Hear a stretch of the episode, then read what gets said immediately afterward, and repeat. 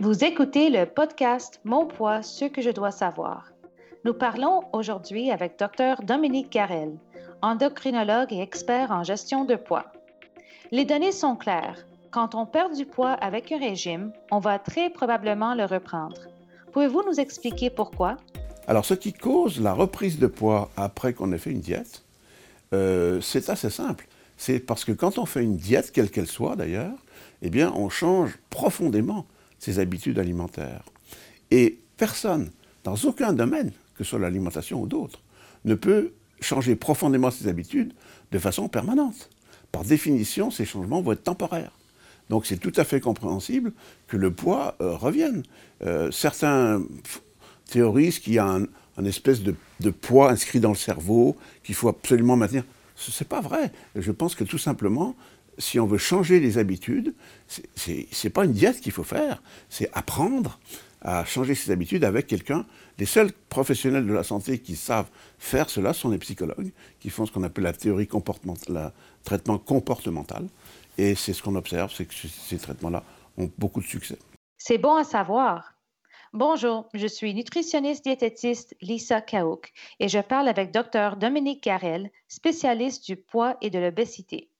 Merci de nous parler, docteur. Manger moins et bouger plus n'est pas le remède magique pour perdre du poids et le maintenir. Pourriez-vous nous parler de tous les facteurs qui contribuent à l'obésité? Alors, euh, il y a 30 ans d'abord, on ne connaissait pas l'importance de la génétique. Euh, la génétique explique dans une population 60 à 75 du phénomène de l'obésité. Donc c'est considérable. Ça a été prouvé par des études chez des jumeaux, notamment au Québec par le docteur Bouchard. Euh, donc c'est des choses qui sont, des connaissances solides. Mais bien sûr, lorsqu'on parle d'une maladie génétiquement déterminée, comme l'obésité, on doit se rappeler qu'il faut non seulement les gènes qui, prédisposent à l'obésité, mais il faut un environnement obésogène. Et cet environnement obésogène, nous y sommes, à savoir que l'énergie, puisque l'obésité est une maladie de l'énergie, eh bien l'énergie est devenue très peu dispendieuse. Un litre d'huile, ça coûte pas cher du tout. Euh, une, plaquette de beurre, ça coûte pas cher du tout. Donc toutes les, sources de richesse considérables en énergie, elles sont accessibles pour très peu d'argent. Et c'est l'une des raisons pour lesquelles on observe l'obésité. Dans les pays très pauvres, où les gens n'ont pas assez d'argent pour s'acheter de l'huile ou du beurre, il n'y a pas d'obésité, presque pas. Donc il faut pas seulement, pas seulement la génétique, c'est une interaction entre la génétique et l'environnement. Il est très intéressant d'en apprendre davantage sur l'importance de nos gènes et de l'environnement obésogène. Partout dans le monde, les gens dépensent beaucoup d'argent sur les arnaques qui promettent une perte de poids tels que les produits naturels, et aucun ne sont efficaces à faire perdre du poids ou à maintenir une perte de poids. Pouvez-vous nous expliquer là où les raisons pour lesquelles ces produits sont une perte d'argent? Alors, la question de l'utilisation de produits dits naturels.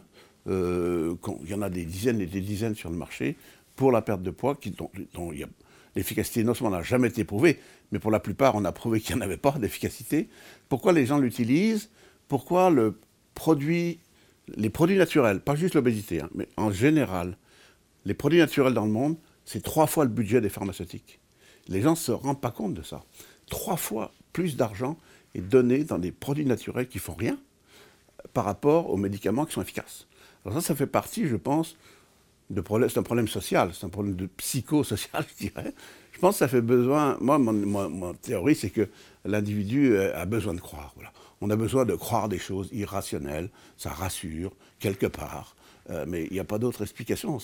il faut demander aux patients qu'est-ce qu'ils prennent comme produit naturel et qu'ils fassent leur budget. Souvent, quand ils disent je ne peux pas aller voir un, psychologue parce que je n'ai pas d'argent, mais attendez, faites votre budget de produits naturels. Bref, ça, c'est une question sociale et effectivement, dans l'obésité, parce qu'il faut savoir que le fait de ne pas reconnaître l'obésité comme une maladie par les pouvoirs publics fait qu'il y a toutes sortes d'escrocs dans ce, domaine. Il y a toutes sortes de bandits qui vont vendre des poules de perlimpinpin et qui ont des, schémas qui sont parfaitement grossiers et tout le temps les mêmes, et personne ne les poursuit. on ferait ça pour le cancer du sein ou, la crise cardiaque. On est contre, ça serait épouvantable. Non, du moment que c'est l'obésité, on laisse faire, on dit rien.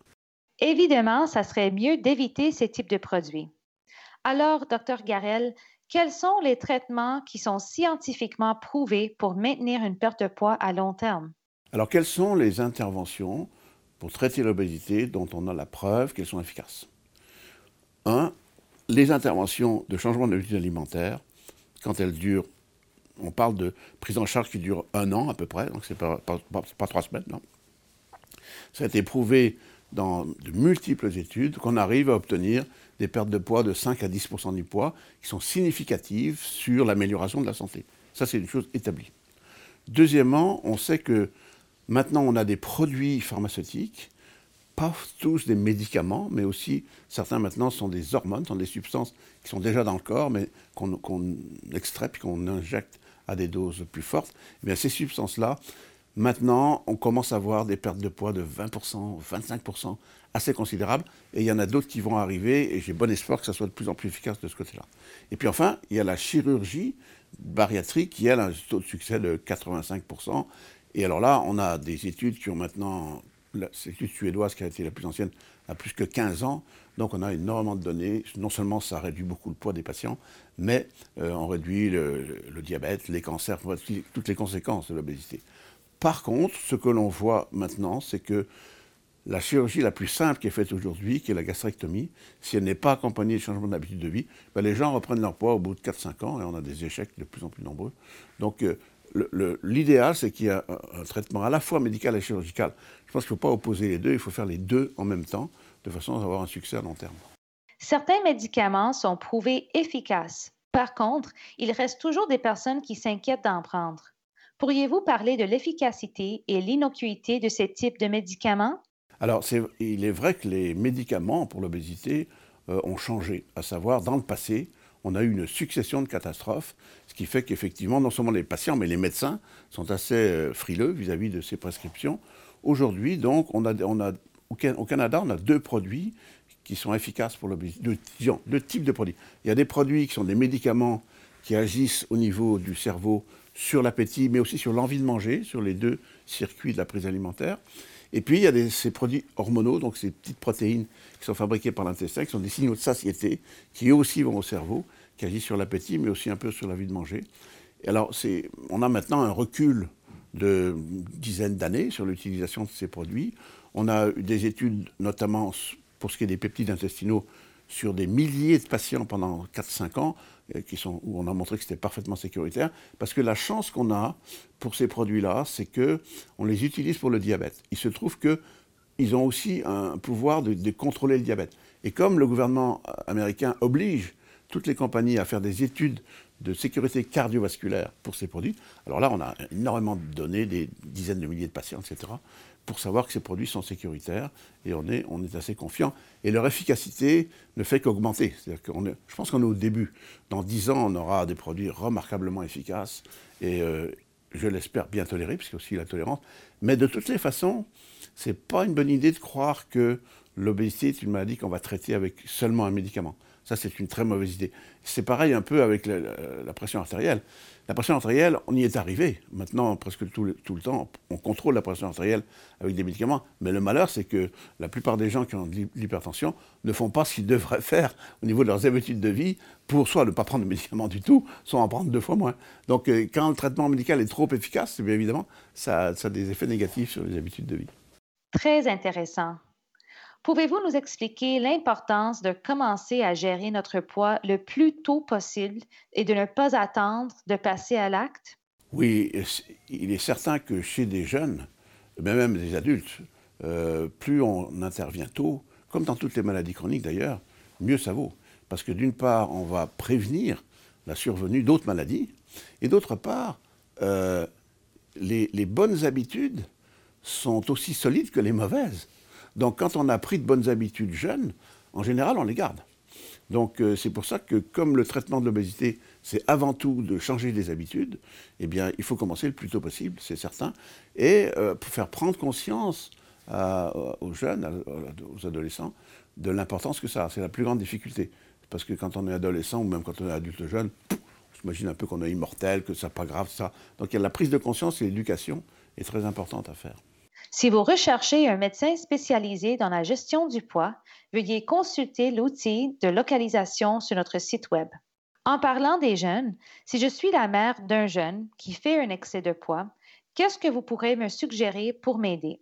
Alors si vous êtes une mère qui a un, adolescent qui est euh, obèse ou, en surpoids, euh, d'abord la chose à ne pas faire, c'est essayer d'attaquer ses habitudes alimentaires et de faire de chaque repas une, bagarre. Ça, c'est absolument euh, contre-indiqué. Je pense que l'aide, très souvent, l'aide d'un psychologue est utile. Non pas parce que l'enfant a des problèmes psychologiques, mais parce que changer, encore une fois, apprendre à changer des habitudes, ça, ce sont des méthodes que seuls les psychologues connaissent. Et puis, il y a une autre chose, c'est que chez les adolescents, la plupart, le sport est très attrayant. Euh, il, est, glorifié euh, dans les médias. Donc, moi, j'essaie toujours de jouer cette carte-là, essayer de trouver avec lui un sport qu'il aime. Parce que dès qu'un adolescent ou une adolescente se, trouve un plaisir dans un sport, euh, ça change complètement la donne au niveau du bilan énergétique, parce qu'eux, ils sont capables de dépenser beaucoup d'énergie dans leur sport. C'est un bon conseil. Beaucoup de personnes se découragent parce qu'ils perdent un peu de poids et ensuite le reprennent. Pourriez-vous nous parler des bénéfices de perdre 5 à 10 de notre poids corporel? Quels sont les bénéfices de la perte de poids? Ça, c'est un sujet qui est très important à aborder avec les patients parce que les patients ne le savent pas. Euh, la plupart des patients veulent, ils s'imaginent qu'on va pouvoir normaliser leur poids. Et, et, les médecins aussi parfois. Parce que quand on soigne une maladie en médecine, on va chercher un chiffre normal. La pression, on veut une pression normale le, sucre, on veut, une glycémie normale. On sait que 5% de poids perdu, euh, on a déjà des améliorations dans tout ce qui est ce qu'on appelle métabolique, c'est-à-dire le sucre, la pression, le cholestérol, ça. 10%, on commence à améliorer l'apnée du sommeil, les douleurs dues à l'arthrose, etc. Et 20%, on a des résultats maintenant euh, extrêmement importants sur l'ensemble des, complications. Donc c'est ça qu'on connaît. Mais on sait que une fois que ce poids est perdu, en général, après euh, six mois en moyenne de traitement, euh, il, va, il va euh, plafonner, il va stabiliser. Et souvent, les gens vivent ça comme un échec. Ce n'est pas du tout un échec, c'est on a réussi à, contrôler et à stabiliser la, la situation. Un excellent message. Merci beaucoup d'avoir partagé vos connaissances avec nous aujourd'hui, Dr. Garel. Et merci à vous d'avoir écouté le podcast Mon poids, ce que je dois savoir. Si cette discussion vous a donné envie de parler avec un médecin spécialiste comme Dr. Garel, consultez l'onglet Trouver un médecin sur notre site Web. Si vous voulez en savoir plus, consultez notre blog et notre page Facebook. Nous partageons souvent de nouveaux articles, vidéos et ressources pour vous aider à vivre une vie saine. À la prochaine!